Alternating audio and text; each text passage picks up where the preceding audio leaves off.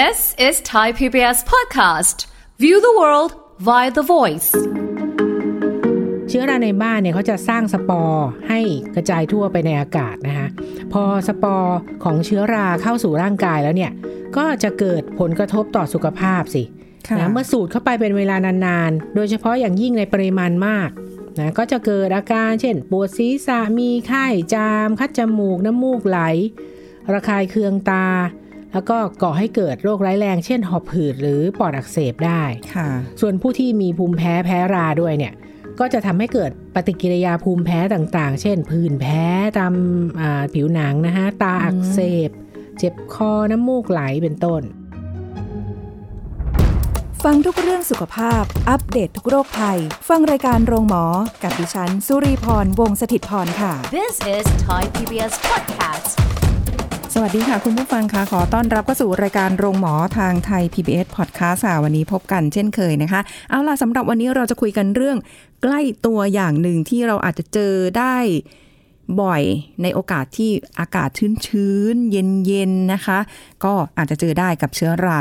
หรือว่าเชื้อโรคบนเสื้อผ้า แล้วก็อยู่ภายในบ้านด้วยนะคะ อันนี้จะเป็นยังไงมันจะ มีโอกาสทำให้เราไปเกิดโรคอะไรได้บ้าง เดี๋ยวคุยกับแพทย์หญิงกิติยาสีเลือดฟ้าแพทย์อายุรกรรมฝ่ายการแพทย์ AIA ค่ะ สวัสดีค่ะ สวัสดีค่ะ คุณหมอคะวันนี้คุยกันเรื่องนี้เอาใกล้ตัวมาก เพราะว่าบางทีมันก็มีอยู่ในบ้านเรา ตามผนังตามตู้ตามอะไรก็มีถ้าเกิดแบบใช่ชื้นค่ะๆเจอบ่อยๆอยู่เหมือนกัน แต่ว่าพอโดยเฉพาะหน้าฝนหน้าฝนใช่ใช่มันจะเจอบ่อยใช่ไหมคะ ปีนี้ก็ตกมาหลายเดือนแล้วนะอ้ เนี่ยกันจริงยาจังนี่ก็ยังจะยังจะต้องเป็นฤดูฝนอยู่ แล้วก็จะตกชุกไปถึงปลายปีหรือเปล่าเราไม่รู้นะคะค่ะคราวนี้พอติดเอ่อตกติดต่อหลายวันเป็นยังไงล่ะ เวลาเราเวลาไปทำงานค่ะพกล่มไปทุกคนไหมอาจจะโดนฝนนะ เสื้อผ้าก็มีกลิ่นอับชื้นนะ เนื่องจากเปียกฝนนะคะค่ะหรือว่าสวมใส่เสื้อผ้าที่เปียกชื้นเป็นเวลานานๆเนี่ย ก็จะทำให้เจ็บป่วยได้ ใช่ ส่วนการอ่าสวมหน้ากากบางคนยังใช้หน้ากากผ้าอยู่อะนะ หรือหน้ากากอนามัยที่เปียกชื้นเนี่ยก็จะเป็นแหล่งสะสมของเชื้อโรค โดยเฉพาะเชื้อราได้ค่ะ นอกจากนี้อาจจะเกิดเชื้อราในบ้าน เพราะว่ามีความชื้นในอากาศสูงใช่ไหมฮะทำให้ภายในบ้านเนี่ยมีความชื้นสูง แล้วก็เป็นแหล่งของเชื้อรา โดยเฉพาะห้องน้ำนะห้องน้ำบ้านไหนมีไอตัวเอ่อราสีดำๆอยู่ตามร่องกระเบื้องบ้างลองไปค่ะดูซิ ห้องน้ำห้องนอน ห้องครัวอะไรประมาณนี้ค่ะ อันนี้คือสิ่งที่จะพบบ่อยเกี่ยวกับในช่วงเชื้อราในหน้าฝนค่ะนะคะแต่ว่าเชื้อราเขาก็อยู่ในบ้านเราอยู่ร่วมกับเรานะคะ ไม่ไม่ต้องหยิไม่แหมพูดอย่างกะมันควรจะอยู่ใช่ไหมมันไม่ควรอยู่หรอกมันแต่ว่าไม่ควรมันก็อยู่อยู่กับเรา แล้วมันก็ค่ะสามารถที่จะขยายพื้นที่วงกว้างของเขาไปได้อย่างรวดเร็วเหลือเกิน ใช่เออยิ่งถ้าเกิดเป็นแบบ ชื้นๆ หรืออะไรเงี้ยนะ โอ้โห ค่ะคราวนี้เป็นมันจะมีผลต่อคนที่อยู่อาศัยในบ้านยังไงนะคะคือปัญหาของเชื้อราเนี่ย ไม่เพียงแต่สร้างความเสียหายให้กับบ้านนะ หากปล่อยให้เกิดเชื้อราในบ้านเนี่ย ยังส่งผลต่อสุขภาพนะจ๊ะน้องรีไม่ใช่ว่ามันอยู่กับเรานะ มันไม่ควรอยู่กับเราใช่ไหมโดยเฉพาะคนที่เป็นหอบหืดอ่าภูมิแพ้นะ อย่างเราๆภูมิแพ้ค่ะหรือว่ามีโรคระบบทางเดินหายใจอยู่ หรือผู้ที่มีภูมิคุ้มกันต่ำเช่นเอ่อผู้ที่ได้รับยาเคมีบำบัดนะคะหรือว่าโรคภูมิคุ้มกันบกพร่อง ในบ้านที่มีผู้สูงอายุเด็กอ่อนเนี่ยอาจจะแพ้แล้วก็ไวต่อการติดเชื้อราค่ะนะคะคราวเนี้ยเชื้อราเนี่ยมันเป็นยังไง มันเป็นสิ่งมีชีวิตเล็ก ๆ เราจะเห็นมันไหมล่ะนะ ถ้ามันล่องลอยอยู่ในอากาศเนี่ย มันก็สามารถเจริญเติบโตแล้วก็ เกิดขึ้นมันจะเกิดขึ้นในบริเวณที่มีความชื้น หรือว่าอากาศถ่ายเทไม่สะดวก เพราะว่าอะไรเชื้อราในบ้านเนี่ยเขาจะสร้างสปอร์ให้กระจายทั่วไปในอากาศนะคะพอสปอร์ของเชื้อราเข้าสู่ร่างกายแล้วเนี่ยก็จะเกิดผลกระทบต่อสุขภาพสิค่ะนะเมื่อสูดเข้าไปเป็นเวลานานๆ นี่เอาเป็นคนที่ไม่แพ้ก่อนนะค่ะสูดเข้าไปเป็นเวลานานๆ โดยเฉพาะอย่างยิ่งในปริมาณมาก นะก็จะเกิดอาการเช่น ปวดศีรษะมีไข้จาม คัดจมูก น้ำมูกไหล ระคายเคืองตา แล้วก็ก่อให้เกิดโรคร้ายแรง เช่นหอบหืดหรือปอดอักเสบได้ค่ะส่วนผู้ที่แพ้รา ผู้ที่มีภูมิแพ้แพ้ราด้วยเนี่ยพอได้สัมผัสเชื้อราเนี่ยไม่ว่าจะเป็นทางผิวหนังหรือว่าการสูดดม ก็จะทำให้เกิดปฏิกิริยาภูมิแพ้ต่างๆ เช่น ผื่นแพ้ตามอ่าผิวหนังนะคะตาอักเสบ เจ็บคอน้ำมูกไหลเป็นต้นค่ะ ก็แล้วค่ะแต่ว่าใครจะแบบแพ้แบบไหน จะมีใช่หอาการแบบไหนอืมแต่ว่าคือจำได้ว่าตอนที่เคยไม่ใช่เคยสิ เป็นภูมิแพ้ครั้งแรกอะไม่รู้ว่าตัวเองคือเป็นภูมิแพ้ด้วยค่ะค่ะคิดว่าน้ำมูกไหลอืมน้ำมูกไหลแล้วก็ไหลเป็นเวลาเดียวกันของทุกๆวันค่ะ พอสายๆหน่อยไปเจอแดด ไม่เป็นอะไร หายแล้วหายค่ะเออ แต่พอช่วงเช้าๆก่อนไปเรียนเนี่ยค่ะ คุณผู้ฟังก็จะมีอาการ ก็งงค่ะอยู่แบบ คือด้วยความที่เราไม่รู้จักโรคนี้คำว่าโรคภูมิแพ้ตอนนั้นไม่รู้จักเลยคิดว่ารู้จักแต่แค่หวัดไข้หวัดอะไรพวกเนี้ย ก็เออ ไปกินยาพาราเอา เอ้ยเออเออพวกยาพาราหรืออะไรเงี้ยยาแก้แพ้เนี่ยยังไม่รู้จักเลยค่ะจนกระทั่งแบบ เฮ้ยทำไมเป็นทุกวันเลยอะ แล้ว เป็นเวลาเดิมอย่างเงี้ย มันก็ค่ะเลยสังเกตและเอะใจแล้วเฮ้ยเป็นเวลาเดิมๆเลยเฮ้ยออกไปโดนแดดไม่เป็นไรค่ะทำไมเป็นอย่างนั้นงง ไปเจอเชื้อราไหมในห้องในบ้านไม่ได้มีนะ แต่เคยเห็นตอนก่อนจะย้ายมาที่ใหม่อะที่ค่ะพักใหม่ตอนนั้นเรียนอยู่มหาวิทยาลัยอะค่ะ ครั้งแรกเลยที่เข้ามาอยู่หอในแถวมหาวิทยาลัย มันเป็นห้องอับอ่าๆชื้นๆเย็นหๆอแล้วก็นะหอใช่เป็นหอค่ะพักค่ะ แล้วก็แต่เป็นหอพักข้างนอกอะนะคะ ของเอกชน เราก็รู้สึกว่า เออดีเนาะห้องไม่ร้อนอ่าแล้วห้องในนั้นนั้นเอ่อในห้องนั้นนะมันจะมีห้องน้ำในตัวอยู่แล้วค่ะ เออ มันตัวชื้นเลยเนาะพอใช่มามองย้อนไปปุ๊บเออเนาะเราก็อาจจะเริ่มต้นเป็นจากตรงนั้นแหละ แต่เราแค่ไม่รู้ว่าไม่ไม่ไม่ทราบสาเหตุใช่ใช่แล้วก็ไม่ได้นึกถึงตอนนั้นแล้วก็ค่ะพอเห็นเอ้ยแต่เชื้อรามันขึ้นเร็วมากเลยค่ะคุณหมอ ในห้องอะตู้ห้องเสื้อน้ำผ้าห้องน้ำเหรอ มามันจะแบบตู้เสื้อผ้ามันจะแบบขึ้นแบบเขียวๆเลยอะอ๋อเออค่ะแล้วก็มันเป็นตู้ไม้แบบเป็นไม้อัดชานอ้อยอะค่ะอ๋อพวกนั้นมันจะขึ้นเร็วโอ้โหขึ้นเร็วมากแล้วอยู่กับมันมาเป็นปีไหมนะไม่ไม่ไม่ค่ะ พอมันมันเยอะๆขึ้นมันก็ชักไม่ดีรีบรีบดึงเสื้อผ้าออกเรื่องอะไรอย่างเงี้ย แล้วก็เอ่อแจ้งเจ้าของเจ้าของหออะอ๋อมาเปลี่ยนเฟอร์นิเจอร์ เปลี่ยนอะไรซะอะไรเงี้ยอ๋อแต่ว่าเราก็ยังแบบ เขาเรียกอะไรเด็กน้อยยังไม่รู้วิธีกำจัดไม่รู้ค่ะวิธีอะไรพวกนี้เลยใช่ท่านผู้ฟังมีประสบการณ์เดียวกับน้องรีหรือเปล่า เดี๋ยวต้องฟังต่อไปว่าเราจะกำจัดยังไง นี่แหละจุดเริ่มต้นที่มาที่ยังไม่เป็นภูมิวันแพ้นี้ใช่ไหมใช่คืนนี้คืนนี้การทำความสะอาดเนี่ย เป็นยังไงเออเอาเอาแค่เล็กๆก่อนนะเอาแค่เล็กๆก่อนนะอ่า เสื้อผ้าที่มีกลิ่นอับชื้นหรือว่าอ่ามีปัญหาเชื้อราบนผ้าเนี่ย วิธีป้องกันคือยังไงเมื่อ กลับถึงบ้านแล้วเนี่ยนำเสื้อผ้าที่เปียกไปแฝนผึ่งให้แห้ง ก่อนใส่ตะกร้า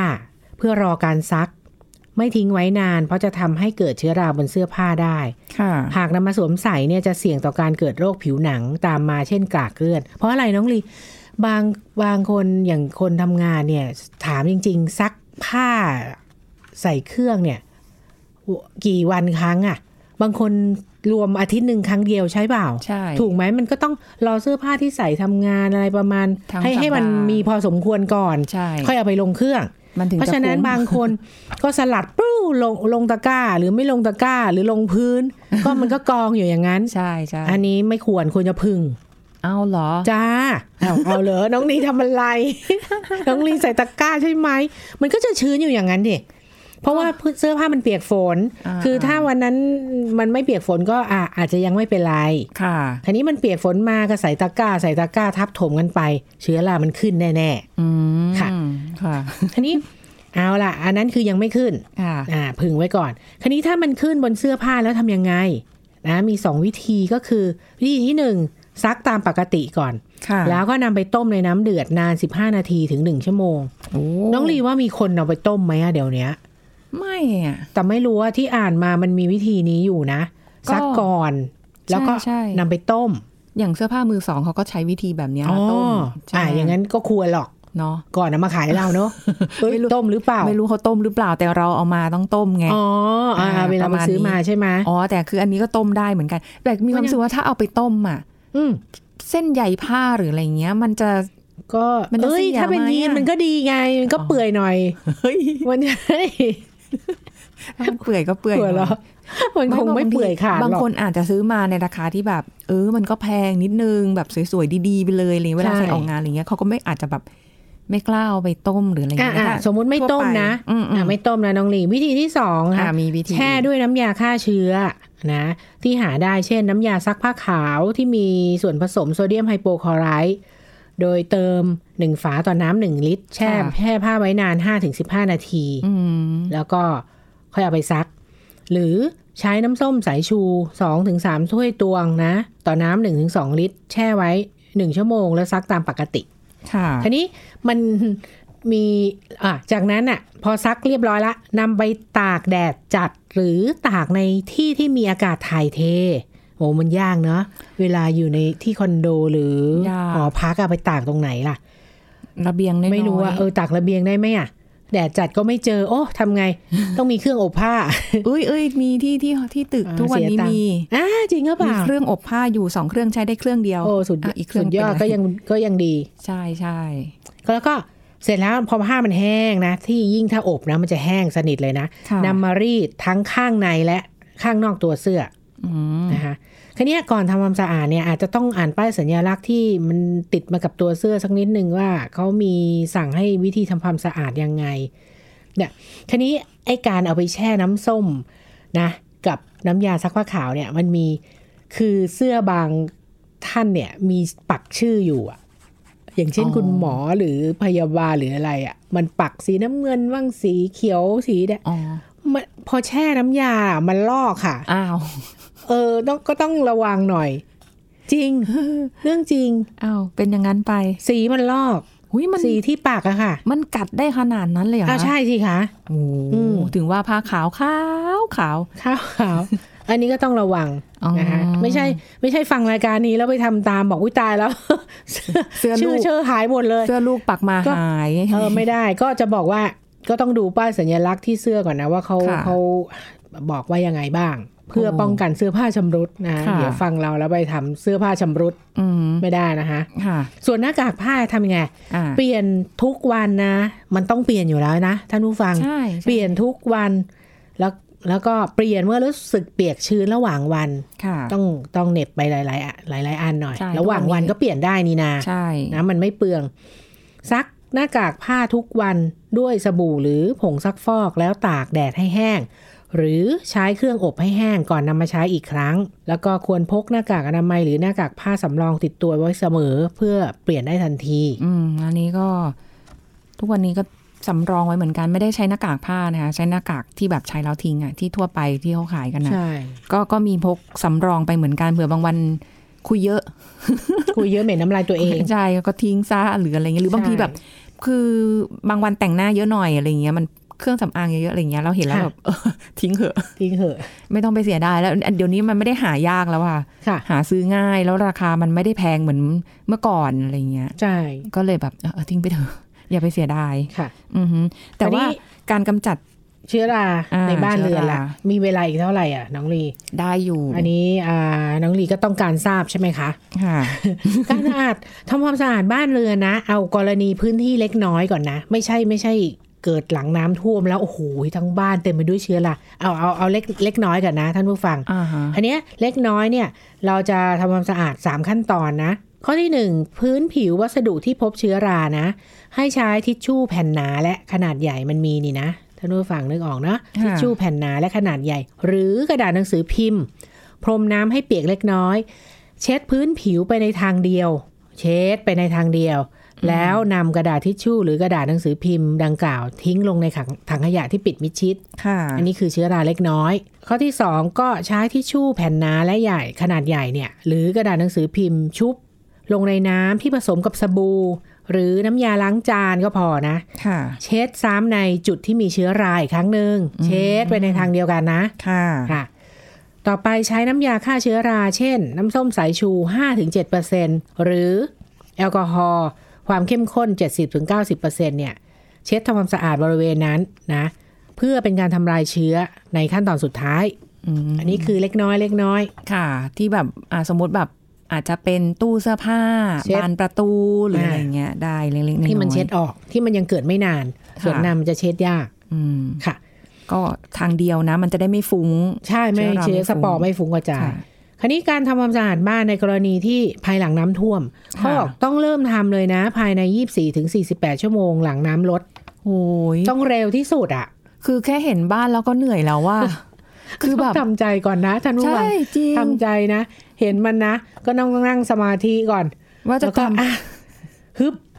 คือไม่อะรู้เราจะเริ่มต้นทำอะไรก่อน จะทำตรงจุดไหนก่อนน้องลีเริ่มต้นสำรวจก่อนอ๋อเหรอมันสำรวจท่มอะไรก่อนว่าบ้าง ตรงไหนหนึ่งสังเกตบริเวณที่น้ำท่วมอ่าว่ามีเชื้อราเกิดบริเวณใดบ้างมันท่วมอะไรบ้างโอ้ห้อยงครัวโหไปหมดแล้ว ห้องน้ำชั้นล่าง เพดานโอ้ในรายที่ที่ท่วมชั้นหนึ่งเนาะอืมเพเพดานกำแพงพื้นขอบหน้าต่าง ท่อน้ำที่มีการรั่วซึม ใต้พรม หมู่เฟอร์นิเจอร์วอลเปเปอร์โอ้ไปแล้วสำรวจเห็นใจยังไม่หมดแรงคนที่บ้านยังต้องไม่หมดแรงทีนี้พอสังเกตจุดน้ำท่วมเสร็จอ่าอ่าไปดูซิ สังเกตเชื้อราสิมันค่ะเป็นยังไง เอ๊ะมันจะขึ้นเร็วอย่างนั้นเลยเหรอ น้องนี่อะบางทีมันก็จะเห็นเริ่มเป็นรอยเปื้อนที่ผนังก่อน เป็นรอยเปื้อนนะ หรือเป็นวงกลมนะ อยู่รวมกันเป็นกลุ่ม สีนะ ก็อาจจะมีหลายสีนะโอ้ยสีดำน้ำตาลเขียวแดงเหลืองขาวนะคะหรือว่าบอกว่าจะใช้การดมกลิ่นเราคงไม่ได้ดมมันหรอก แต่เราได้กลิ่นเอง เอ้ย มันเคยได้กลิ่นจริง ๆกลิ่นมันจะเหม็นอับทึบ หรือเหม็นคล้ายกลิ่นดิน เออ เคยได้กลิ่นไหมคือถ้าได้กลิ่นปุ๊บรู้เลยว่าเอ้ยเชื้อเอ้ยราเพิ่งรู้เนี่ยอารมณ์ประมาณแต่ไม่ใช่แต่ว่าสีสีเยอะไปเปล่าเอาน้องลีที่เคยเห็นที่คอนโดอะที่ที่หอพักอะ ที่ตอนเรียนจำได้ไหมอะมันเป็นยังไงสีมันเป็นรอยขีวเปื้อน หรือมันเป็นรอยวงกลม มันมันมันเหมือนมันแผ่กระจายไปโอ้แผ่แล้วใช่ไหมคือคือตอนนั้นน่ะเราไม่รู้ว่ามันมันเกิดเชื้อราขึ้นค่ะแต่รู้สึกว่า เอ๊ะมันมันมันผิดปกติอืมพอเปิดไฟปุ๊บโอ้โหสีเขียวสีที่เห็นเขียวเลยค่ะ แล้วมันมันไม่ได้แบบเป็นกลมๆน่ารักน่ารักอะไรอย่างนี้เลยค่ะมันก็เหมือนกับแบบ น่าจะปื้นปื้นขยายตัวได้อย่างรวดเร็วเพราะว่าเอออากาศมันเอื้ออำนวยมากอะในชื้นห้องมากใช่ แต่ที่เห็นอยู่ในห้องน้ำนะ ส่วนใหญ่ที่อยู่ตามไอ้ไอ้ขอบขอบกับไอ้กระเบื้องนะรอยต่อกระเบื้องอะอ่าห้องน้ำอะเห็นส่วนใหญ่เป็นสีดำดำใช่นะขัดสียากดำมากเลยน่าจะอีกพันหนึ่งมันมีหลายพันนะคะท่านผู้ฟัง มันถึงมีหลายสีไงสีน้ำตาลดำน้ำสีตาลแดงเขียวแดสีงเหลืองเงี้ยนะค่ะ เออมันมีหลายพันเอาดีละไม่มาเป็นสีรุ้งหมดครบทุกสีอันนี้ทำสมาธิสำรวจบ้านเสร็จแล้ว ต่อไปเตรียมอุปกรณ์เตรียมอุปกรณ์สิไปถ้าที่บ้านไม่มีไปซื้อมาแปรงขัดน้ำยา น้ำยาทำความสะอาดน้ำยาฆ่าเชื้ออะไรก็แล้วแต่นะคะ ค่ะถอนหายใจแทพวกนนี้ถ้าเกิดอันไหนที่มันใช้ไม่ได้หรืออะไรอย่างนี้เราทิ้งไปเลยได้ไหมขี้เกียจนี่ทำไงความสะอาดไงต่อไปสเต็ปที่สามพอไปซื้อของที่จะขัดบ้านมาแล้ว ทำใจทิ้ง ทิ้งเถอะถ้ามันน้ำท่วมนะท่านผู้ฟัง ค่ะ โอ้โห มันท่วมเยอะ แล้วน้ำมันลงไปละอืมนะ ทิ้งอะไรบ้างล่ะเอ่อของแต่งบ้านของใช้ที่เปียกน้ำเกิน 48 ชั่วโมง แล้วก็เป็นวัสดุที่มีรูพรุน ได้แก่อะไร สิ่งของพวกนี้ยากต่อการทำความสะอาดหรือทำให้แห้งค่ะนะคะเพราะไม่สามารถกำจัดเชื้อราได้หมด เช่น พวกพรม ที่นอนอืมฝ้าเพดาน เบาะค่ะผ้าวอลเปเปอร์ ผลิตภัณฑ์หนัง กระดาษ ไม้ หมอน ตุ๊กตายัดไส้ตุ๊กตาทั้งหลายเออท่านผู้ฟังก็คิดไปแล้วกัน เราจะทิ้งอะไรมั่ง ทิ้งมันนะก็จะหมดบ้านอยู่แล้วทิ้งหมดหมดบ้านเลยนะเครื่องใช้ไฟฟ้าน้องลีก็ทำหน้าเสียดายมาก เพราะอะไรการแก้ปัญหาที่ดีที่สุดคือนำไปทิ้งนะโดยทิ้งใส่ถุงพลาสติกแล้วมัดให้แน่น เพื่อป้องกันการกระจายของเชื้อราค่ะนะคะเพราะว่าถึงแม้เราจะกำจัดได้ระดับหนึ่งนะ สมมุติว่าเราเอาไปขัดเกิดอะไรเงี้ยดูบนผิวมันไม่มี แต่ว่า แต่ว่าพอนำมาใช้งานต่อเนี่ย เชื้อรามันอยู่ข้างในไงมันก็มีการกระจายตัวไปยังจุดต่างๆค่ะนะคะ ก็มันก็อาจจะเกิดเชื้อราบนสิ่งเหล่านั้นได้อีกอืมนะก็ยกตัวอย่างค่ะค่ะ ยกตัวอย่างเช่นวอลเปเปอร์และผนังเนี่ยที่ขึ้นราเนี่ยโอ้ควรลอกออกให้หมด เพราะถ้าทิ้งไว้เนี่ยจะทำให้เชื้อราลามไปส่วนอื่น ๆได้ นะคะทำความสะอาดด้วยแปรงแข็งน้ำยาฆ่าเชื้อ แล้วก็ตรวจสอบบริเวณนั้นด้วยว่ามีรอยละรอยรั่วรอยร้าวอีกหรือเปล่านะคะโดยเฉพาะถ้ามีท่อน้ำเนี่ยมันมีความชื้นมาอีกเนี่ย มันก็จะเกิดซ้ำได้อีก ไม่ควรติดวอลเปเปอร์หรือทาสีทับลงไปเลยอืมเพราะจะเป็นแหล่งสะสมเชื้อโรค และมีผลเสียต่อสุขภาพในระยะยาวโอ้นึกออกไหมวอลเปเปอร์มันมันมีเชื้อราใช่ไหมเฮ้อไม่เห็นเป็นไรเลย ซื้อใหม่ก็ได้ เรียกช่างมาติดทับมันไปเลย ไม่ได้ ต้องกำจัดก่อน แต่ดูรูปการแล้วน่าจะไม่ติดแล้วแหละ เออนะจริงแล้วด้วยมันท่วมอย่างนี้เดี๋ยวช่างวอลเปเปอร์ เดี๋ยวช่างตามร้านเขาว่าเราเขาฟังรายการอ้าวพูดอย่างนี้ได้ยังไงไม่ใช่คือก็เออขี้เกียจมาลอกไม้มันเสียตังค์อีกเดี๋ยวเออเดี๋ยวมันก็น้ำมันท่วมอีก ใช่ใช่บางบ้านทาสีเอา บ้านที่แบบริมน้ำหรือโดนท่วมเป็นประจำทุกปีอะคือ ถึงแม้เขาจะรู้สึกว่าเออคุ้นเคยชินหรืออะไรแต่มันก็เหนื่อยทุกครั้งที่แบบเดี๋ยวมันท่วมอีกใช่มันหลอนไหมใช่ไม่เอาดีกว่า ก็ก็นะพยายามที่จะชั้นล่างไม่น่ามีอะไรเลย อย่าไปมีอะไรเลย เหนื่อยเห็น คือเห็นแค่ในข่าวที่เขาเดือดร้อนจากน้ำท่วมแบบเนี้ยแล้วเขาต้องทำความสะอาด ไหนจะดินโคลนอีกเนาะไหนจะเชื้อราเฟอร์นิเจอร์ก็พังข้าวของก็พังอีกอุ้ยเห็นเห็นใจแล้วอะ ต้องทำเป็นวันอืมๆทีนี้ในส่วนของพื้นนะ การทำความสะอาดพื้นค่ะนะผนังเพดานเนี่ย สิ่งของที่ปนเปื้อนเนี่ยก็ทำเอ่อล้างด้วยน้ำและสบู่ หรือน้ำยาล้างจานก็ได้ เพราะว่ามันเพิ่งท่วมไปใช่ไหมมันก็ล้างออกง่ายหน่อยอ่าอ่าก็ขัดให้คราบสกปรกหลุดออกไปนะคะ โดยเฉพาะบริเวณที่ต้องทำความสะอาดมากเป็นพิเศษก็ครัวนี่แหละ ชั้นวางอาหาร แล้วก็บริเวณที่เด็ก อยู่อาศัยค่ะนะคะเชื้อราบนผนังล่ะทำยังไง ก็ขัดด้วยอย่าลืมขัดนะ ขัดแล้วก็ล้างขูดสีบนผนังเดิมให้หมดก่อน ทิ้งไว้ให้แห้ง นี่นะ ถ้านังลีจะทาสีใหม่นะค่ะขูดขัด ทิ้งไว้ให้แห้งเออหนึ่งถึงสองวัน ค่อยทาน้ำยาป้องกันเชื้อราค่ะจ้ะแล้วก็ทิ้งให้แห้งอีกอย่างน้อยสามชั่วโมง โดยไม่ต้องล้างออกนะ ทาน้ำยาแห้กันเชื้อราแล้วไม่ต้องไปล้างเขานะ เขาเป็นน้ำยากันเชื้อราเข้าใจไหมนะเออทิ้งให้อ่านดีๆแห้งสามชั่วโมงค่ะเสร็จแล้วก็ทาสีลงไปสองสามรอบ ไม่ควรทาสีหรือแลกเกอร์ทับผนังที่มีเชื้อราโดยตรง เพราะจะทำให้เชื้อรามันก็ยังอยู่ตรงนั้นแหละจ้ะถึงจะไปเข้าใจไหมทับมันก็ไม่ได้ไปเป็นการสตาร์ฟมันเอาไว้เลย ใช่ไม่ได้มันสก็ยังตาร์ฟลานะอะต่อไปเครื่องหนังอ่า เครื่องหนังเป็นไงเครื่องหนังสมมติมีเก้าอี้ใช่ไหมบุหนังอะไรประมาณนี้ รองเท้ากระเป๋าหยิบไม่ทัน ใช้อะไรใช้น้ำส้มสายชู5-7%ค่ะ ใครเคยมีประสบการณ์บ้างอะไม่น้องลีเคยใช้ไหมน้ำส้มสายชูขัดไม่หนังที่มันขึ้นลาเนี่ยมันนะไม่ชอบกลิ่นมันเท่าไหร่ เออ มันจะค้างอยู่ไหมอะเออแต่เนี่ยหลักการเขาบอกว่าให้ใช้น้ำส้มสายชูนะ5-7%ชุบผ้าและเช็ดบริเวณที่เกิดเชื้อรา ให้สะอาดทุกซอกทุกมุม นะเนื่องจากเอ่อน้ำส้มสายชูเนี่ยมันมีสภาพเป็นกรดไงค่ะมันก็เลยทำลายเชื้อราได้อืมเสร็จแล้วเช็ดครั้งสุดท้ายด้วยน้ำสะอาด คงไม่เอากระเป๋าไปแช่น้ำนะจ๊ะต้องมีกระเป๋าหนังน่ะ เช็ดเอาก็พออ่าเช็ดนะ เช็ดแล้วก็เช็ดด้วยน้ำสะอาดเสร็จทำให้แห้ง แล้วก็เอาน้ำยาเคลือบรักษาผิวของเครื่องหนังเนี่ยมาขัดอีกทีนึงอืมอืมก็จะได้ เอ่อเรียกว่ากันเชื้อราได้ส่วนหนึ่งใช่ แล้วก็เอาไปกระเป๋าไว้ไว้ชั้นบนมะ รองเท้า เก็บแต่แต่เฟอร์นิเจอร์ ก็ขนไม่ได้นะชั้นบนน่ะ ก็ เออเฟอร์นิเจอร์ไงเออมันเก้าอี้โซฟาน่ะ บ้านว่างๆดีกว่าบ้านน้องดี บ้านชั้นล่างบ้านว่างๆเลย ไม่มีอะไรเลย จะคิดจะไม่รับแขกอะไรเลยใช่ไหมเหมือนบ้านคนไทยสมัยก่อน ยกพื้นสูงอ๋อดีเนาะอย่างแบบนั้นั้นนน่ะเออใช่ไหมแต่เดินขึ้นลงบันไดไหวไหมใช่ เออ คันนี้พื้นผิวที่เอ่อต้องการทำความสะอาด ที่เห็นเป็นราขึ้นฟูเคยเห็นป่ะราขึ้นฟูเธอไม่ใช่ขนมไม่ปัใช่งคำนี้เลยนะเฮ้ยมันขึ้นเป็นแบบเห็นความสูงของมันอะอ๋อมีมีเป็นชั้นๆขึ้นมา มันขึ้นฟูไงอันนี้ควรเช็ดด้วยกระดาษชำระเนื้อเหนียวพรมน้ำให้เปียกเล็กน้อยทังรีทำหน้า หากใช้ผ้าแห้งหรือกระดาษแห้งเช็ดเขาเนี่ย เป็นยังไงล่ะ สปอร์ของลามันก็ฟุ้งใส่เราสิใช่ต้องเช็ดไปทางเดียวนะเอจ๊ะอแล้วก็ต้องเช็ดทางเดียวด้วยค่ะนะคะห้ามเช็ดย้อนไปย้อนมานะไม่ต้องเช็ดย้อนไปย้อนมาอย่างนี้นึกออกนะค่ะให้เช็ดไปทางเดียวนะ ก็จะกำจัดเชื้อราได้ หลังจากนั้นก็เช็ดอีกทีด้วยน้ำสบู่ค่ะค่ะสำหรับเสื้อเอ่ออย่างผ้าที่ปนเปื้อน เช่นผ้าม่านเอ่อผ้าห่มค่ะ ก็แยกซักจากผ้าปกตินะ แล้วก็ซักเสร็จก่อน แล้วก็นำไปต้ม ต้มอีกแล้ว ต้มฆ่าเชื้อราค่ะ แล้วก็โดยนำไปต้มในน้ำร้อนเดือดนะคะค่ะแล้วก็นำมาซักและขยี้ให้สะอาดและตากแดดอีกทีหนึ่งอืมแล้วระหว่างที่ทำความสะอาดเนี่ยก็เปิดประตูหน้าต่างเพื่อช่วยระบายอากาศ ห้ามเปิดแอร์หรือพัดลม เพื่อป้องกันการฟุ้งกระจายของเชื้อราค่ะ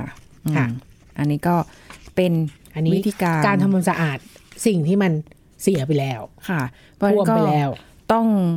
สังเกตรอบบ้านในความชื้นถึงแม้ว่าบ้านจะไม่ได้โดนน้ำท่วมหรืออะไรที่แบบโอ้โหค่ะเป็นเป็นเรื่องใหญ่อะไรแบบเนี้ยก็ต้องสำรวจดูคอยเฟอสำรร์นิวจเจดูอร์เราที่เป็นใช่ไม้หรืออะไรเงี้ย บางที่เคยไปเจอ ไปเที่ยวบางรีสอร์ทมีเห็ดขึ้นอุ้ยตายเห็ดขึ้นบนต้อโต๊ะงถ่ายรูปน่ารักมีเห็ดเนี่ยเราก็มองอะไรอุ้ยตายคุณจะได้อ๋อสปองเห็ดไปด้วย เป็นเห็ดนั่นเองนะคะค่ะแต่ว่าก็คือมันก็มีความชื้นแหละเห็ดไม่งั้นมันคงไม่ขึ้นมาได้ไม่ขึ้นได้เขาคงไม่ได้เคลือบโต๊ะเคลือบอะไรด้วย อะไรนะแลกเกอร์หรืออะไรกันเออเชื้อราอะไรขนาดนั้นน่ะเฟอร์นิเจอร์ค่ะทั่วไปอะเนาะใช่นะคะก็ระวังด้วยว่ามันก็อันตรายกับสุขภาพนั่นเองค่ะอ่าก็ขอบคุณคุณหมอค่ะค่ะ สวัสดีค่ะ หมดเวลาแล้วค่ะคุณผู้ฟังค่ะ พบกันใหม่ครั้งหน้านะคะ กับรายการโรงหมอทางไทย PBS Podcast ค่ะ ขอบคุณที่ติดตามรับฟัง วันนี้ลาไปก่อน สวัสดีค่ะ This is Thai PBS Podcast คอมฟอร์ z โซนคำที่เราได้ยินบ่อยๆ คือพื้นที่ปลอดภัยที่สุดสำหรับเรา แต่จริงๆ แล้วอาจมีนัยยะถึง 2 ความหมายอะไรบ้าง ดรสุวัฒน์วงศ์ทางสวัสดิ์นักจิตวิทยาการปรึกษามาเล่าให้ฟังครับคำว่า comfort ที่ comfort จริงๆ ภาษาอังกฤษของ comfort คำว่าสบายถูกไหมครับใช่พื้นที่ที่สบายจริง ๆ อันนี้คือคุณภาพแบบที่หนึ่งอืมเรารู้สึกว่าเราอยู่ตรงนี้แล้วใจมันเบาใจมันสงบ รู้สึกปลอดภัย ไม่มีอะไรที่จะเข้ามาคุกคามให้เรากังวล อันเนี้ยสบายสบายจะเป็นความ comfort จริงๆนะครับในมิในนิยามคุณภาพแบบที่หนึ่งกับคุณภาพแบบที่สองที่บางครั้งเราก็เผลอติดมาใช้นะครับเรียกว่าเป็นแค่ความคุ้นเคย แต่ไม่ได้อยู่แล้วสบายใจนะ เรียกว่ามันเป็นพื้นที่ที่แย่น้อยกว่าทางอื่นนะครับแต่ว่าคำว่าแย่น้อยกว่าทางอื่นเนี่ยเราอาจจะคิดไปเองว่ามันแย่น้อยกว่า จริง ๆ มันอาจจะมีทางที่ดีกว่านี้ก็ได้นะ แต่แต่เราแค่เรากำลังกลัวที่จะไปต่อ เพราะฉะนั้นอันเนี้ยครับเวลาเราพูดถึงคอมฟอร์ z โซน ต้องดูให้ดีว่าเรากำลังพูดถึงในนิยามที่รู้สึกปลอดภัยปลอดภัยสบายใจจริงค่ะๆและไม่มีอะไรที่ทำให้เรารู้สึกกลัวหรือกังวลหรือเปล่า นั่นคือแบบที่หนึ่งกับแบบที่สองคือเราเหมือนกับเรียกไงนะกลัวที่จะไปไม่มีที่ไปอือหือเราก็เลยแค่กับอยู่กับสิ่งที่มันคุ้คุ้นนเคเคยยเคยชิน มันอาจจะไม่ดีที่สุด แต่เราก็เลี้ยงตัวเองไว้แบบไม่คล้ายเรื่อยๆอย่างเงี้ยครับโดยที่ก็เห็นแหละว่าตัวเองก็ เบื่อบ้างอิ่มตัวบ้างอะไรบ้าง แต่ก็ไม่คิดที่จะโยกย้าย เพราะด้วยความเคยชิน อาจจะตรงหลายๆคนหรือแม้กระทั่งผมเองก็มีนะในพาร์ทที่สองเนี้ยครับมันก็จะมีส่วนที่หนึ่งที่เป็นเรื่องของความสบายสบายใจปลอดภัยอยู่เหมือนกัน แต่บางทีก็จะมีบางจังหวะชีวิตหรือบางอย่างที่มันซ้อนมาในแบบที่สองที่รู้สึกว่าเฮ้ยบางทีเราก็มีความอิ่มตัวนะ แต่เราก็รู้สึกว่ากลัวจะขยับกลัวจะขยื่นไป หรือรู้สึกว่าไม่พร้อมที่จะต้องใช้พลังในการเรียนรู้สิ่งใหม่ มันก็เลยเรียกว่าดองตัวเองไว้ก่อน This is Thai PBS Podcast ติดตามรายการทางเว็บไซต์และแอปพลิเคชันของไทย PBS Podcast Spotify SoundCloud Google Podcast Apple Podcast และ YouTube Channel Thai PBS Podcast Thai PBS podcast. View the world via the voice.